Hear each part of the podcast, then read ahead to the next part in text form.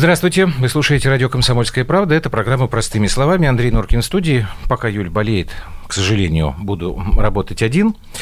А в гостях у меня сегодня Андрей Максимов, журналист, писатель, драматург, педагог, э, телеведущий. Вы, Андрей Маркович, вообще как-то себя позиционируете вот в одном лице или вот все-таки такой Змей когда, Горыныч получается? Когда мне говорят, задают такой вопрос, я всегда говорю, называйте меня раб Божий. Раб Божий, хорошо. Это самое, мне кажется, простое. Это, это хорошо, это правильно. Но я тогда с вами все-таки начну, наверное, как э, с писателем и с психологом, потому что я знаю, что и в ваших книгах, и в ваших э, выступлениях, лекциях вы очень часто обращаетесь к темам психологического порядка в том числе к темам отношений между представителями разных поколений. Вот такой хочу сделать, как киношники говорят, кроссовер. Отцы и дети плюс преступление и наказание. Сейчас не знаю, что из этого получится. У нас в стране сейчас то, что называется всплеск очередной протестной активности. Нет. Нет, сейчас объясните тогда почему. А, то, что я вижу, я вижу, что а, очень активно задействована молодежь, причем не студенты, а просто дети, школьники. А, судя по вашему ответу, если вы говорите, что как бы нельзя об этом говорить, то, э, то есть это не какой-то социальный феномен, это скорее естественное развитие событий, как вы думаете? Ничего не происходит для начала. Так. Происходит печально, с моей точки зрения, происходит очень печальная история, когда ломаются судьбы людей, э, и это как бы очень печально. Никакой протестной активности я не вижу. Э, я и вы помните, как во времена Ельцина на площади выходило 500 тысяч человек я еще раз хочу сказать, 500 тысяч человек. И Бакатин тогда сказал Горбачеву, что в следующий раз выйдет миллион, а это уже неиздержимая история. Ничего такого нет. И э, есть люди, которым не нравится то, что происходит. Они пытаются против этого протестовать. Есть люди, которые делают вид, что они оппозиция, они пытаются этим всем заниматься. Я, что касается молодежи, то молодежь э, и очень разная есть. Просто та молодежь, которая сидит в институтах и пишет диссертацию, ее не видно. Mm-hmm. Мой сын э, в этом году окончил театральное училище Константина Райкина и был принят в ТЮЗ. Э, есть, я поэтому знаю, что есть огромный слой театральной молодежи, огромный, их очень много. Там в некоторых вузах выпускается больше ста человек, только выпускаются. Они живут другой жизнью. Просто мы говорим, нам кажется, что жизнь это то, что показывают по телевизору. Ну, у меня, мне, меня, я просто с этим работаю. У меня нет, у меня, у меня телевизора нет, то у меня совсем, мне кажется, что совершенно другая. А что значит, вы сказали, ломаются судьбы людей? Ну, когда человека, э, отца двоих детей, сажают в тюрьму на два года за то, что он взял полицейскую за руку, то ломается его судьба. Вот это как бы есть еще как... Я не знаю, я, я, я не в курсе того, как все это происходило, кто там прав, кто там виноват, я не знаю, я этого не видел. Но судьбы ломаются людей. Даже людей, которых просто, мне кажется, что если тебя э, забрали в автозак, то это очень сильно может на каких-то людей повлиять. А Все, что происходит со студента высшей школы экономики. Я не знаю ситуации. Егор, я забыл фамилию. Жуков, наверное. Жуков, да. Я не знаю, я не знаю всей этой истории, но я очень доверяю Саше Архангельскому, моему давнему другу. Я читал его, его статью в защиту этого Егора Жукова, и я, у меня нет оснований не верить Саше Архангельскому. Вот ломается судьба людей. Их как бы мало, этих людей, но это же каждый человек, это большая личность. Просто у вас была такая фраза, что те студенты, которые сидят на лекциях, они как-то, то есть получается, что или эта часть, и в том числе ваш сын, который успешно закончил театральный вуз и теперь будет служить э, в театре юного зрителя, он как бы в башне слоновой кости, что ли, живет. Для него это не проблема, это проходит мимо него. Что это? Вот то, что ломается судьбы людей. Ну, понимаете, в чем дело? Это не проходит мимо него и не проходит мимо меня, но есть ситуация, когда ты ничего сделать не можешь. Мне вообще кажется, что э, дело человека заниматься своим делом и приносить стараться. Дело студента, на лекции ходить или на митинги? Э, каждый выбирает свой путь. Каждый один хочет ходить на митинги. Дело студента ходить на лекции. Вообще нет э, не, таких людей, чье дело было бы ходить на митинги. Но есть люди, которые ходят на митинги, а есть люди, которые в это время занимаются э, чем-то там. У меня нет оснований э, ругать ни тех, ни других. Мой сын, я не знаю, пошел бы мой сын на митинги, но он сломал ногу и не мог пойти на нее, что уже никак, потому что он сидел в свое время Борис Надеждин рассказывал, когда у него был эпизод, когда его дочь, не ставя отца в известность, пошла на какой-то митинг митинг Навального, ее там снимали в итоге со столба. Вот, как Борис Борисович сказал, провел разъяснительную работу, поэтому он теперь ходит вместе с ней на митинги, но только на Мне кажется, что надо очень хорошо понимать, что если что и обеспечивает легитимность нынешней власти, то это оппозиция. Оппозиция – это люди, которые обеспечивают легитимность этой власти. У оппозиции я не вижу ни идей, ни лидеров. А, но как бы есть какой-то такой общественный темперамент, э, который делает вид, что это оппозиция. Мне кажется, что у нас настоящей оппозиции нет. То есть такой оппозиции, которая представляла бы э, опасность для власти, мне кажется, у нас не существует. Почему власть ведет себя так жестко в этой митинге, я не понимаю, но это как бы не, не мое дело. Поэтому, э, ну вот есть люди, которые, чей социальный темперамент заставляет их выходить на площади и что-то кричать, ради бога. Ну, я все-таки не столько о политике хотел говорить. Э, вы, Скажите вы мне, начали первый. Я ну не нет, э, я начал первый, я не отрицаю. А, вот молодой человек в возрасте а, студенческом, а потом сейчас вы все-таки не будете отрицать, что тут на улицах в Москве ходят и старшеклассники. Насколько в этом возрасте человек вообще отдает отчет э, в своих собственных действиях? Грубо говоря, понимает он вообще, ради чего? Для Лучше чего всего человек отдает отчет в своих собственных действиях в 2-3 года наиболее разумные люди – это дети. Они абсолютно разумные. Они абсолютно логичные, абсолютно разумные. Дальше человек начинает расти, и, э, и в той божественной энергии, которая ему заложена с детства, прибавляет социальная вещь. Тогда его начинает, и некоторых людей очень просто заманить куда угодно. В оппозицию, наоборот, не в оппозицию, а в поддержку. Если, я, я бесконечно пишу в книжках, на лекциях, дети – это люди – это не некий особый класс, который характеризуется чем-то, это люди. Среди этих людей есть те, кто очень осознанно идет на, на митинги, а есть те, которые идут за компанию, а есть те, которые за деньги. Они люди, они разные. Так же, как э, когда идут на митинги взрослые люди, они тоже движимы разными вещами, потому что они люди. Дети – это люди. Но... Как все люди, они, у них разные мотивации, как у всех людей. Ну, если самые разумные люди – это люди, которые достигли только трехлетнего возраста, они вряд ли читают ваши книги и слушают ваши лекции. А у нас же есть какие-то представления о том, что вот это возраст там, совершеннолетия. Это, здесь, кстати, очень много странных вещей, которые мне непонятны. Почему, например, там у нас в 21 год можно там, покупать водку, а жениться можно там в 18 лет или там идти в армию тоже в 18. Это вещи странные. Ну, есть у нас такая шкала. Так все-таки вот вопросы э, вот этой социальной активности, они когда э, у человека укладываются в голове так, что ему все становится понятно. Но Может по... быть, он ошибку совершает, но ему это но все по-разному. Есть, де... я еще раз говорю, поскольку дети это люди, они разные все, тут нет общих вещей. Есть дети, которым вообще все равно на эти все социальные вещи, им все равно. Есть упертые физики, химики, актеры, которые до такой степени увлечены своим делом, что они живут в том, что называется. А башни. это всегда так? И у нас сейчас нет никакого как бы нового этапа? Просто иногда действительно вот смотришь интернет, да, и получается, что все только вот про политику, там, социальную справедливость. Потому что те, которые не про политику, а те, которые решают задачи по физике, они не идут, в, они ходят в интернет на другие сайты, они занимаются другим. Люди, которые репетируют спектакли, они репетируют спектакли, они не ходят в интернет или ходят, но обсуждают какие-то другие вещи. Люди, которые увлечены очень чем-то, они действительно живут э, в замке слоновой кости, вот это свое увлечение делают. А есть люди, которые ничем не увлечены, а есть люди, которые увлечены политикой. Это все абсолютно ровно так. Я не могу сказать, что все взрослые люди, вот все люди нашей страны сегодня озабочены проблемами э, митингов. Угу. Есть люди, которые озабочены, есть люди, которые не озабочены. Есть люди, которых это раздражает ужасно, а есть люди, которые страдают по-настоящему по поводу тех людей, которых арестовывают, как им кажется, несправедливо. То же самое происходит с детьми. Абсолютно та же самая история. Есть, которым наплевать, есть, которые страдают, есть, которые хотят в этом участвовать. Нету такой отдельной категории людей, дети. Такой отдельной категории нет. Они такие люди, как, как и старики. Вот старики – это же люди, у них это люди со своими особенностями, но это люди. Дети – это люди со своими особенностями. Никакой особой такой касты, вот есть дети, есть взрослые. Это придумка взрослых людей, которых очень возвышает. А кто это придумал и зачем? А, мне кажется, что вся педагогика придумана взрослыми людьми для самовозвышения для того, чтобы возвыситься. Взрослым, взрослый, вообще, я, я бесконечно задаю взрослым вопрос.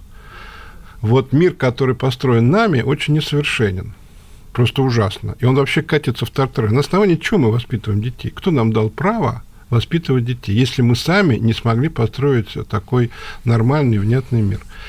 Это, это всегда... очень радикально, так приговор прям суровый. У меня должна выйти книжка, она называется «Обойдемся без педагогики», в которой я, э, книга для родителей, которые хотят э, самостоятельно воспитывать детей, что такое. Я пытаюсь доказать, что такой науки нет – и, и что вся эта история про воспитание детей, такое на, воспитание детей два, два момента. Это... Я вас прерву. Можно? Нам сейчас необходимо сделать паузу, а Андрей Маркович, и потом вы сразу продолжите. Андрей Максимов, раб Божий, как он попросил его представлять сегодня в программе «Простыми словами». Минутки полторы перерыв и продолжим.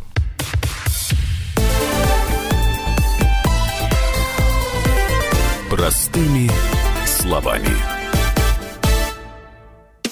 Политика. Владимир Путин приехал в Японию на саммит большой... Экономика. Покупательная способность тех денег, которые вы... Аналитика. Что происходит правильно, а что происходит неправильно. Технологии. В последнее время все чаще говорят о мошенничестве с электронными подписями. Музыка. Всем привет. Вы слушаете «Мир музыки».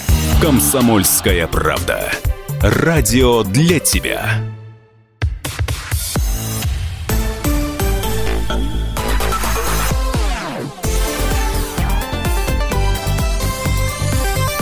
Простыми словами. Продолжаем разговор. Андрей Максимов у нас в гостях. Андрей Маркович, я вас прервал, э, когда вы стали говорить, что пытаетесь доказать, что педагогики вообще нет и, в общем, быть не должно. А как же тогда все-таки воспитывать? Детей воспитывают два, две вещи. Собственный пример и э, беседы.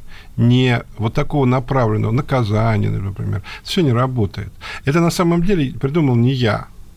Вот когда я говорю, что, великой, что педагогики нет, я это говорю в частности на основании того, что педагоги вообще не используют, а чаще всего не знают открытия великих педагогов.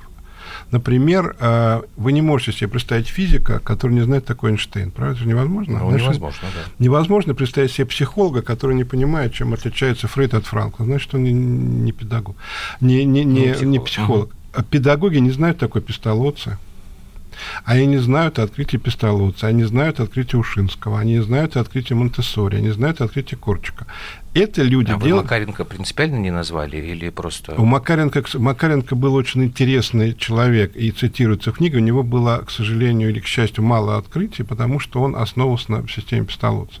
Угу. И как бы в некоторых новых условиях Пестолоцци был человек, который свою, свой институт создал во время наполеоновских войн, у него были беспризорники. И э, хочу вам сказать, это такой интересный факт, что первая книжка, которая вышла в серии «Жизнь замечательных людей», в 30 каком-то году основанной Горьким, это была книжка про Пестолоцци а не про революционеров, там, не про кого-то еще. Поэтому Макаренко замечательный, чудесный, и про родителей у него замечательная книжка. Просто мне кажется, что у него каких-то принципиально угу, отличных от Пестолоца вещей нет, хотя это наш... Вот. А и вот эти все люди, вот эти все, кого я назвал, еще там можно еще кого-то назвать, они все говорили, что э, они все сущности повторяли мысль Корчика о том, что детей надо не учить, а детей надо учить, и у них надо учиться.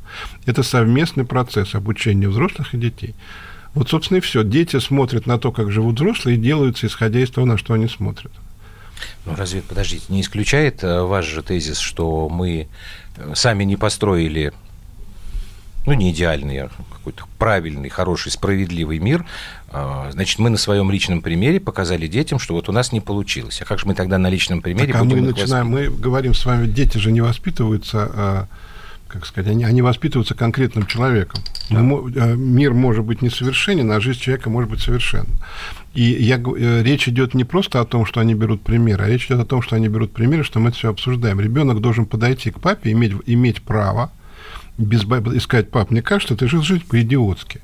Давай по этому поводу поговорим. Согласен. Не и, вот, и вот это вот воспитывает. А когда папа говорит ребенку, делай так, делай то-то, ко мне пришел на, пришел на консультацию дяденька, который сказал, я очень мало времени, у меня очень один короткий очень мало совсем времени у меня.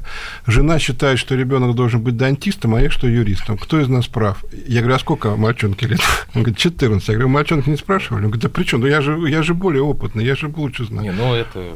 Это а, как бы предел абсолютно нашего отношения. Я говорю всем, у кого маленькие дети, попросите, чтобы ваши дети, не вы сами, а чтобы ваши дети, говорили вам, когда вы им делаете замечания.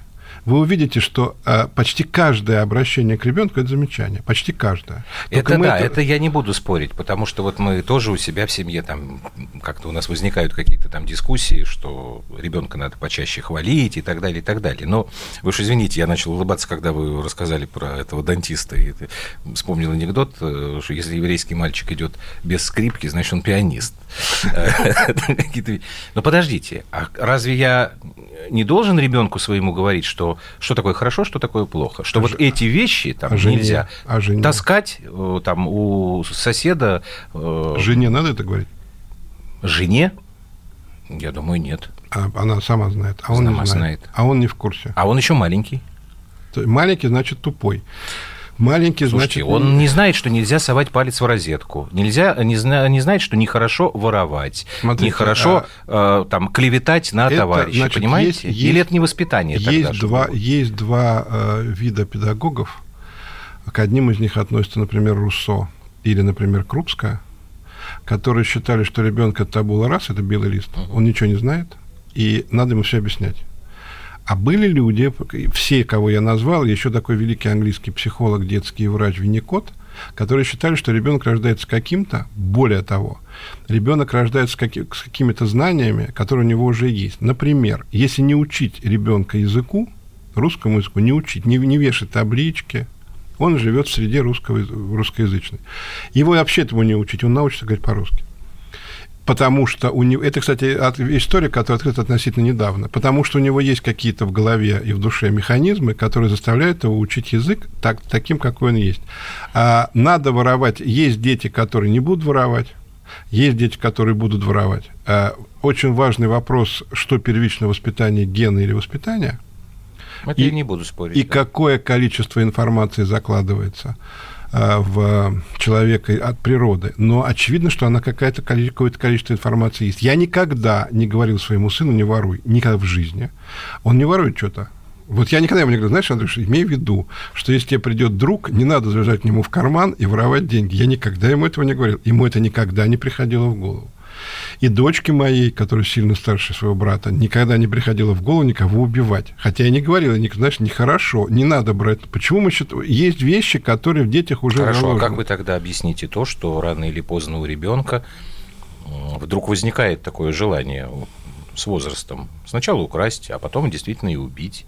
Это что, у тоже как, как-то само собой? У кого-то возник... Ну, это надо понять, в какой среде он живет, что он видит вокруг. А, и так далее. У, если вы возьмете... Ну, Андрей Маркович, погодите, ну, тогда было бы, что, я не знаю, там, в среде интеллигентной, их, там, творческой интеллигенции, про которую обязательно еще поговорим, там, семье вот, писателя Максимова, э, все бы вырастали исключительно писателями. Творцами. У актеров были бы исключительно Творцами, актеры. Не обязательно, не Творцами. Вы же знаете огромное количество случаев, не буду сейчас фамилии называть, там интеллигентная семья, там, допустим, актеры, и вдруг сын алкоголик, убивает человека, сидел в тюрьме, вернулся. Интеллигентная это семья, э, это мы сейчас говорим про семью, в которой люди занимаются неким интеллигентным... Нет, вы сказали про среду. Некой... Я, может да, быть, неправильно вот, Люди занимаются некой интеллигентной профессией. Они могут при этом создавать ребенку такую жизнь ужасную, будучи интеллигентными людьми, Согласен. что он начнет пить, а потом начнет делать все, что угодно. Дети – это зеркало. Дети абсолютно отражают то, что делают родители. Но не то, что они делают в социуме, а то, что они делают вообще – а у священников, я не знаю случая, чтобы у священника родился сын-убийца. Я не знаю таких. Может, они есть? Но, я, ну, тоже таких но я предполагаю, что, в принципе, наверное, можно достать какого-то ребенка чем-то. Что придумал Пистолот? В чем открытие Пистолотца? И э, там чуть позже Винникота. В том, что задача взрослого состоит в том, чтобы понять, как, что дала природа ребенку, он например, слово природа, а не Бог, и это развивать. А что-то дали всем. А, а это как бы так считал Пистолоцци. Винникот, Винникот считал, что прежде чем начинать воспитывать ребенка, надо э, провести анализ этого ребенка и понять, какой он, а потом начинать его воспитывать. А что делаем мы? У нас есть некий кодекс правильностей, угу. который мы несем ребенку. Одному ребенку э, это все да, а другому нет. И можно так достать ребенка своим представлением о прекрасном, что ты должен быть отличником, ты должен убирать свою комнату, т -т -т -т -т, что он в результате, ну, я не уверен, что он пойдет убивать, но он пойдет станет наркоманом, например. Потому что его достали правильности, которых он не понимает. Дети, я с этого, они предельно логичны. Любой ребенок может объяснить любой свой поступок.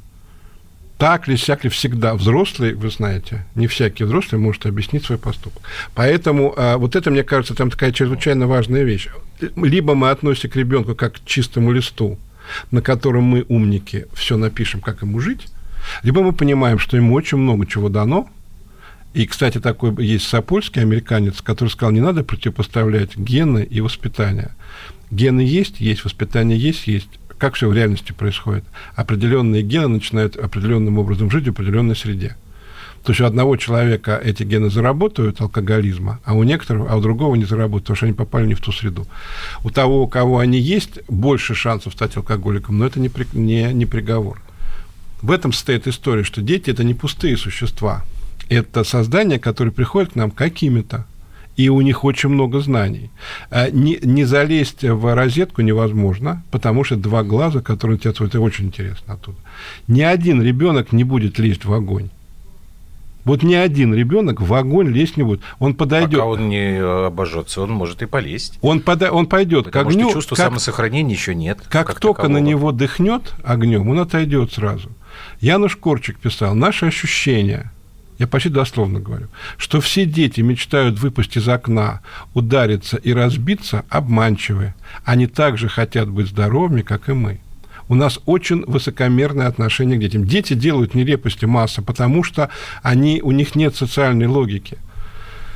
Нет, ну я понимаю, что ребенок там, если на него дохнуло огнем, это физически ощущается, он не будет, потому что ему это покажется неприятным.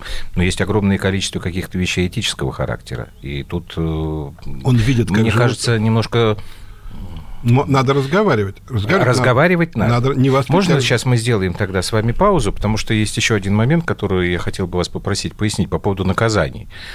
Потому что есть же у нас как бы такое не знаю, поговорка, да, что ребенка воспитывает, э, надо только пока он поперек лавки лежит, умещается, и ему, значит, через пятую точку какие-то истины можно до него донести. Андрей Максимов в эфире «Комсомольской правды». Мы продолжим сразу после выпуска новостей.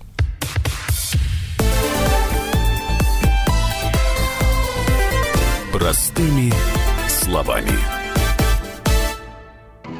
Мы вместе дожили до понедельника. Вовремя рассказали тебе о главном во вторник, среду и четверг. А теперь встречай пятницу! На радио «Комсомольская правда» новая программа. Каждую пятницу в 8.00 Сергей Мардан и Надана Фридриксон. Три часа самого острого эфира. Мардан и Надана. В программе «Опять пятница». Взболтай и можешь смешивать.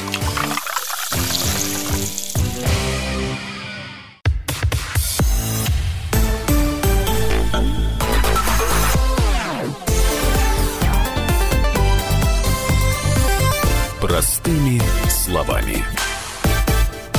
Так, мы продолжаем. В студии Андрей Норкин, программа «Простыми словами». Юль пока на больничном, а Андрей Маркович Максимов у нас сегодня в гостях. Так, наказываем ребенка или не наказываем? Не обязательно физически. Что такое наказание? А, ну, или дать по заднице, или там унизить. лишить какого-то прекрасного Уни- материального унижаем, блага. Унижаем унижаем? В каком-то смысле это унижение, а жену? конечно. Да что вы все время к жене прицепились? Потому что одинаково это. Вот отношение к ребенку, ребенок член семьи к нему должно быть такое же отношение, как к другим членам семьи. Потому что как только к жене одно отношение, а к нему другое, замечательный урок мне дал мальчик, неведомый мне – в детском магазине. Я всегда это рассказываю. Пришел в детский магазин за подарком кому-то. И стоит... Я уже пришел, когда уже это было в разгаре. Uh-huh. И он говорит маме, купи машинку. Ну, пожалуйста, ну, купи мне такую машинку. Мама сначала нет, нет, потом говорит, слушай, ты меня уже утомил. У тебя 20 машинок. На что мальчик на него смотрит и говорит, мама, ну, у тебя такое количество колготок, а ты их все покупаешь и покупаешь. Он прав, потому что есть общие законы. Почему мама может покупать колготки, а я не могу покупать машинки? Если э, почему-то это есть, объясните мне. А, а, унижен ребенок наказан, он униженный.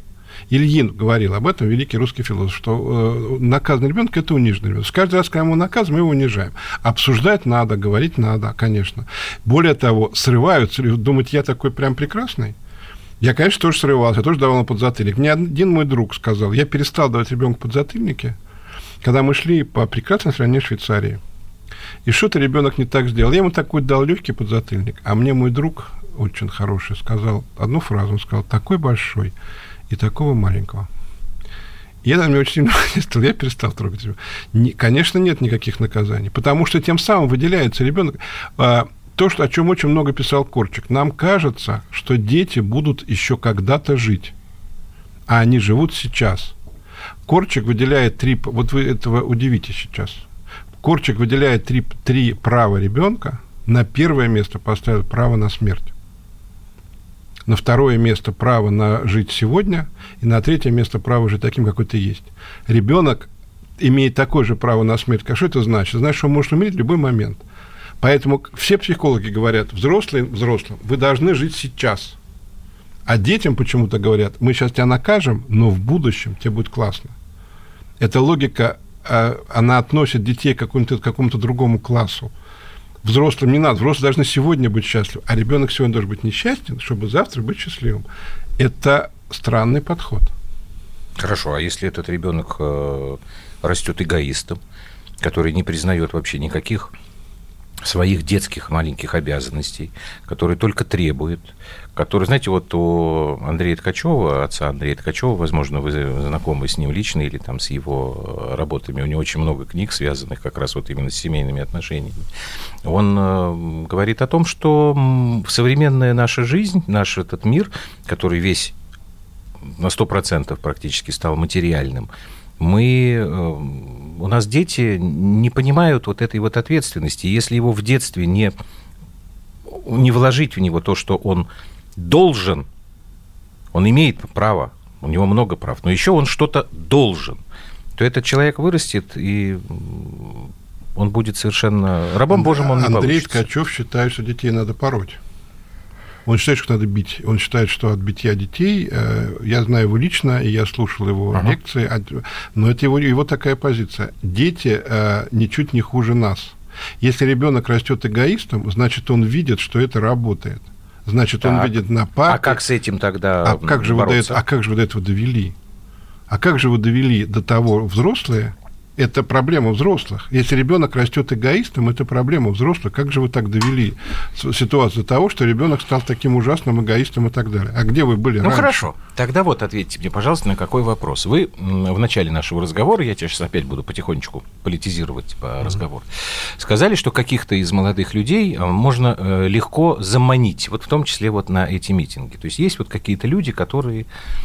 На самом деле здесь две группы людей. Значит, первое – это родители – у которых должна быть какая-то своя позиция. Если они настоящие родители, они должны там переживать, где их ребенок, чем он занимается. А вторая часть э, взрослых – это вот как раз те, которые пытаются этих э, молодых э, людей привлечь для каких-то своих целей. Вот могли бы вы проанализировать, вот с родителей, если начинать, вот какова должна быть их э, линия поведения? В этом случае. Понимаете, в чем дело? Есть люди, которые идут на митинги, искренне считая, что это необходимо делать. И когда с ними идут дети, это нормальная ситуация. Их Причем, собственные дети. Их собственные дети. Потому так. что, ну, если они... Я, не, я, не, я эту позицию не разделяю, но я... Что касается... А если дети идут без родителей, вот за компанию, там, с кем Ну, идут. А что делать? Вот а, я спрашиваю вас, что делать? А что можно сделать? Ну, ребенок идет за компанию. Э, почему ребенок идет за компанию? Почему ребенок пришел на в эту ну, компанию? Потому что ребенок много чего делает за компанию. Нет. Ну как, раньше говорили, вот все побегут прыгать с речки, ой, с обрыва в речку, ты тоже побежишь там, ну, вы же знаете. Вы знаете, я еще раз говорю, дети – это такие же люди. Есть, которые делают за компанию, есть, которые не делают за компанию. А, самая большая проблема, которая есть, и которая, кстати говоря, ведет к тому, что дети куда-то идут не туда, это то, что никто у нас в стране, ни школа, ни родители не понимают, что самое главное, что должно, надо сделать с ребенком, это помочь ему найти призвание. На это не заточено ничего. Это я соглашусь. Ребенок, который нашел призвание, будет идти на митинги, только если он понял, что его призвание – это политика. Ходить на митинги. Политика. Не ходить на митинги, а политика. Ребенок, который э, что такое призвание? То, ради чего тебя призвали на землю. Когда ты это находишь, ты испытываешь, это вы знаете точно по себе, это я знаю по себе, это я знаю по своим детям. Когда ты находишь то, что тебе очень интересно, ты начинаешь как безумно этим заниматься. Это правда. Ничего другого не видя. ни школа, школа заменила э, слово призвание школа профори, э, словом профориентация, это принципиально другая вещь, ни родители, как правило, этим не занимаются. Поэтому, а дальше да, ребенок не понимает, куда идти, что делать. Он, тогда он может пойти куда угодно. Ребенок, который нашел призвание, пойдет туда, куда ему хочется, куда его Хорошо, а как призвание. вот относиться вот на текущей неделе были такие уже истории, ну, они как бы там относительно завершились скандальные, когда в судах там рассматривались дела, насколько я если я правильно помню, двух семейных пар, которые приводили, ну, совсем просто маленьких детей на вот эти митинги, где, в общем, несанкционированные, где применялась сила в отношении тех, кто вышел на эти несанкционированные митинги, потому что это нарушение законодательства. Вот эти родители, они... Они зачем? У них какой аргумент? Они почему туда пошли? Ну, не знаю, наверное, потому что они туда пошли. Вот надо понять, почему они туда пошли. А Если... ребенка зачем потащили? А не с кем оставить. Я так думаю. Или, тут два варианта, или не с кем оставить, или мы говорим о сумасшедших людях, просто сумасшедших, которые просто идут, Э, идут с риском для жизни, нарушают закон и берут с собой ребенка. Это каждый раз, э, ну, э, мне кажется, что вообще маленьких детей не надо брать никуда, где много народу вне зависимости от... Просто вот не надо брать туда, где много народу, маленького ребенка, потому что это очень нервно, это масса заразы и масса всего остального. Мне, но, с другой стороны, я понимаю, что, наверное, есть люди, которые просто, ну, они не, не могут оставить, для них это чрезвычайно важно, и они идут туда, и выхода у них нет. Ну, мне кажется, что даже вопрос о том, что лишает об этом родительских прав, отвратителен. Сам, сама обстановка вопроса отвратительна. Угу. Ну, хорошо, это ваше мнение. Мне просто как-то вообще... Мне, конечно, наверное, хочется думать, что это сумасшедшие люди, но...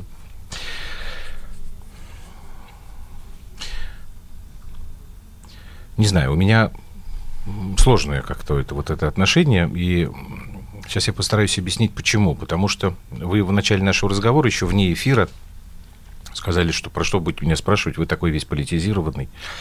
А, возможно, это просто связано с работой, возможно, с моим э, как бы жизненным опытом, потому что на разные стороны баррикад пришлось посетить. И политизированность для меня, она это вполне естественное состояние. Может быть, это плохо, но я как бы в таких условиях живу. А вот ваша оценка, общество наше вообще, мы действительно политизированы уже в каких-то критических масштабах? Или ничего страшного не происходит? У нас нет общества. Нет Для общества. начала, у нас, кажется, у нас нет, у нас нет общности. Есть очень политизированные люди. Так получилось, что я в силу там своей работы, чтения лекций, я езжу по, очень много по России. Uh-huh. Очень много я езжу в разные города. Я не вижу там особой политизированности. Есть люди, но чем дальше от Москвы, тем... Я был в городе Усть-Илимске, в городе Усть-Илимске кончается дорога. Это вообще поразительно. Вот дорога, она идет от Братска до Усть-Илимска, а потом тайга. То есть она идет сквозь тайгу и все. Там я не заметил никакой, никакой особой политизированности. Я был в Норильске единственном городе э, в России, где не угоняют машины, потому что их некуда деть.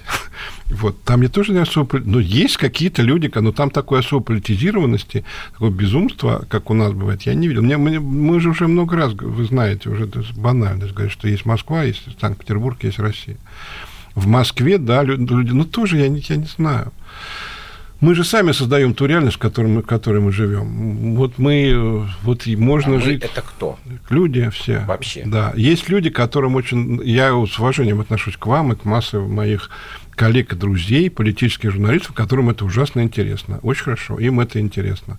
А есть люди, которым это неинтересно, и их тоже немало. Угу.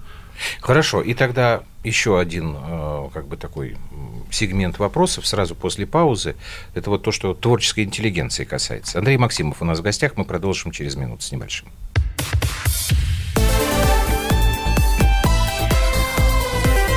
Простыми словами. Товарищ адвокат! Адвокат! Спокойно, спокойно. Народного адвоката Леонида Альшанского хватит на всех.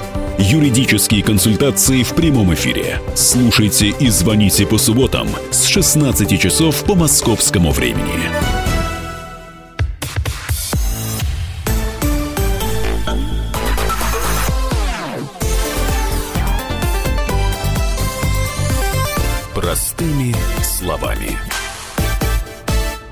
Итак, это программа «Простыми словами». Андрей Маркович, вы сказали, что мы сами, люди, создаем вот эту реальность, э, в которой мы живем. Тогда вот, поскольку вы много творческих направлений в своей жизни э, представляете, есть ли э, у вас какое-то объяснение, почему у нас не только журналисты, ладно, это там силу профессии, актеры, режиссеры, там, музыканты, так любят э, говорить по поводу политики? Причем совершенно разные, но диаметральные, Знаете, кажется, противоположные мне, позиции. Мне кажется, что все меньше людей хочет сейчас говорить про политику. Про политику вообще очень любили говорить, когда э, что-то это казалось, что надо как-то повлиять на людей, чтобы что-то изменилось. Поскольку мы живем в ситуации, в которой ничего не меняется уже много лет, ничего не изменится, э, я, э, во всяком случае, когда вот я беру интервью в программе «Наблюдатель», где я работаю, то ну, не знаю, каждый второй приходящий деятель интеллигенции говорит, слава тебе, Господи, что про политику говорить не будем. Если вы посмотрите ток-шоу, э, ваши и не ваши, все остальные, там очень мало э, таких серьезных музыкантов, очень мало. Вот. Есть музыканты, которые э, говорят об этом, их очень музыканты, писатели, сейчас очень мало. Мне кажется, сейчас это уже ушедшая история.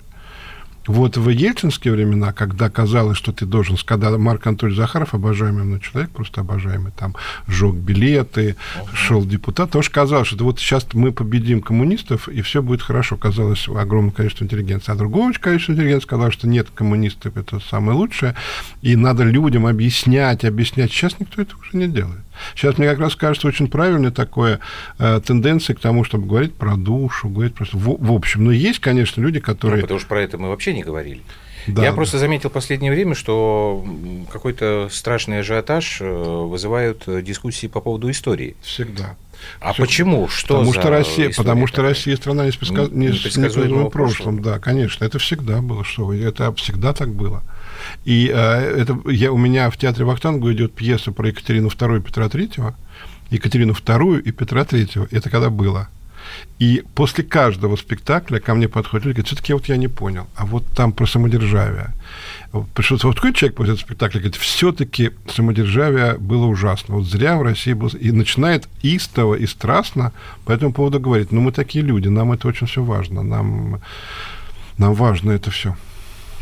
Ну, вот э, не хотите, не комментируйте, потому что это может быть с вашей точки зрения не совсем этично обсуждать заявления э, коллег по цеху, но просто вот мы с вами разговариваем, и сейчас э, развивается э, очень громкое обсуждение очередного интервью Владимира Владимировича Познера.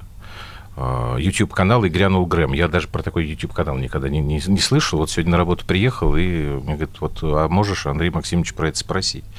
А, вот Владимир Владимирович там рассуждает про Советский Союз, про то, что главное достижение коммунистической идеологии было в том, что люди перестали верить в человека. Ну и вот фраза, которая вызвала у всех э, самое большее количество комментариев, я цитату приведу.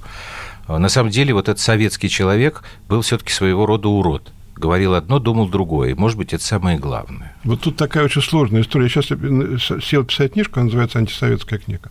Антисоветская а, книга? Да, да, я хочу просто вспомнить, как мы жили при советской власти, просто написать собственное воспоминание о том, как мы жили при советской власти.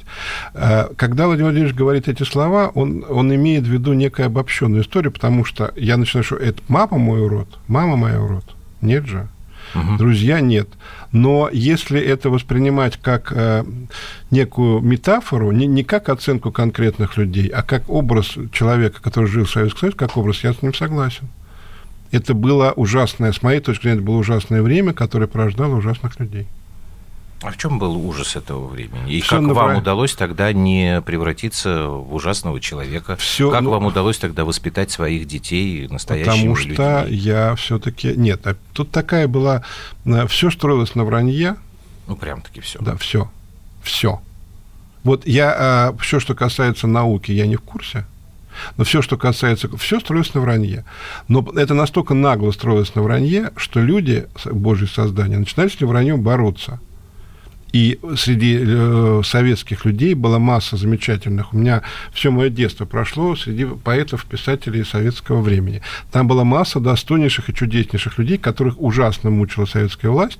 Они пытались э, не, не погибнуть и как бы состояться, и все, им не давали звания, не давали печатать книжки Ага. и так далее. Но они, конечно, э, сама атмосфера была настолько э. Представителей рабочих профессий, крестьян тоже прям вот все мучило Я советские не знаю, я вот сразу говорю, что я, я рассказываю свои воспоминания, свои собственные. Я не жил в деревне, и я не, не общался с людьми на заводах. Я, Но чё- вы можете предположить, что, возможно, вы ошибаетесь, и Владимир Владимирович ошибается, с которым вы... Я согласны? могу сказать слушателям радио «Комсомольская правда», что все, что я сказал, может быть ошибка, конечно. А же вы думаете, я, я же не пророк. Я, выск- я, все, что я делаю, я высказываю свою собственную точку зрения. И а, вот нынешнее восхваление советской власти, которое очень часто где будет, мне кажется ужасным. Мгм. Потому что, например, изучение, э, ну, там, той же литературы 20 века без главных писателей, вот это же удивительно. Главные писатели 20 века, а именно Платонов и Булгаков, главные прозаики 20 века, не изучались. Э, Все классики русской... Я же, у меня мама работала в Союзе писателей. Ею руководила куча героев соцтруда. Сейчас никто их вообще не... Они считали... Они, вот на них надо было ориентироваться. Я работал в «Комсомольской правде» где работала, в «Комсомольской правде», кстати говоря, сейчас я понял, в том, где я нахожусь, где работала масса замечательных, чудесных людей. Э, Мой учитель Виктор Сергеевич Липатов, например, потрясающий был человек. Но это же было постоянное вот такое лавирование, когда мне говорят, чтобы я поругал спектакль любимого, потому что уехавший режиссер не может быть хороший. Как мы с Липатовым заматывали это дело. Это ну, а было- что ж тогда, извините, по- пожалуйста, что Липатов тоже врал, там, и это все о нем, и о Низкине. Это был другой вранье? Липатов. Это был другой Липатов. Я работал с другим Липатовым, а А. с Виктором, а вы говорите про Вилли А, Липатов. я про Вилли, извините. Что значит, ну, в общем, конечно, э, Анискин – это э, нетипичный представитель участкового в деревне. Конечно. Ну и что? А как же творческий вымысел, замысел и Ну, прочее? замечательно. Нет, а что? Я не говорю, что все люди врали. Я еще раз говорю, что была атмосфера, которая предполагала э, необходимость вранья. Это то, что вот э, пропагандой принято называть или нет? Была атмосфера такая, дело не только в пропаганде. Была такая атмосфера. Ребенка с детства говорили, что коммунистический идеал единственный. Ему давали звездочку с Лениным, потом э, этот самый, повязали галстук, потом становился комсомольцем. Был, вот сам- сама такая атмосфера была очень, очень тяжелая. Э, Атмосфера, где, ты, где надо было быть... Ну, это же э, была, знаю, был такой фильм э, замечательный э, «Большая перемена». Да. И там было все сказано в песне. Хвалите нас, ругайте нас. Мы, мы, мы коллектив, мы классные, мы коллектив, а люди не важно. Раньше думаю о родине, а потом о себе. И вот это все порождало... э, Ну, Андрей Маркович, может быть, эх, время у нас э, кончилось. Может быть, потому что мы сначала должны были думать о родине, мы и держались так долго. мне кажется, что именно потому, что мы сначала должны были думать о родине, мы так быстро развалились. Вот. Давайте до следующего раза. Ужасно жалко, что сегодня э, Юлии Норкиной нет в студии. Вот она бы сейчас дала бы нам тут дополнительные эмоции. Спасибо за то, что пришли. Я бы Спасибо хотел то, что продолжить этот разговор. Андрей Максимов у нас сегодня был в гостях. Программа «Простыми словами», как обычно, будни 21.00. До свидания. Всего доброго.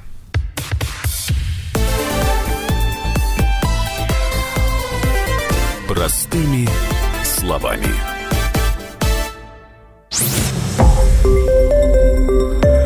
Радио «Комсомольская правда». Более сотни городов вещания и многомиллионная аудитория. Донецк 106 FM, Севастополь 107 и 7 FM, Керчь 103 и 6 FM, Москва 97 и 2 FM. Слушаем всей страной.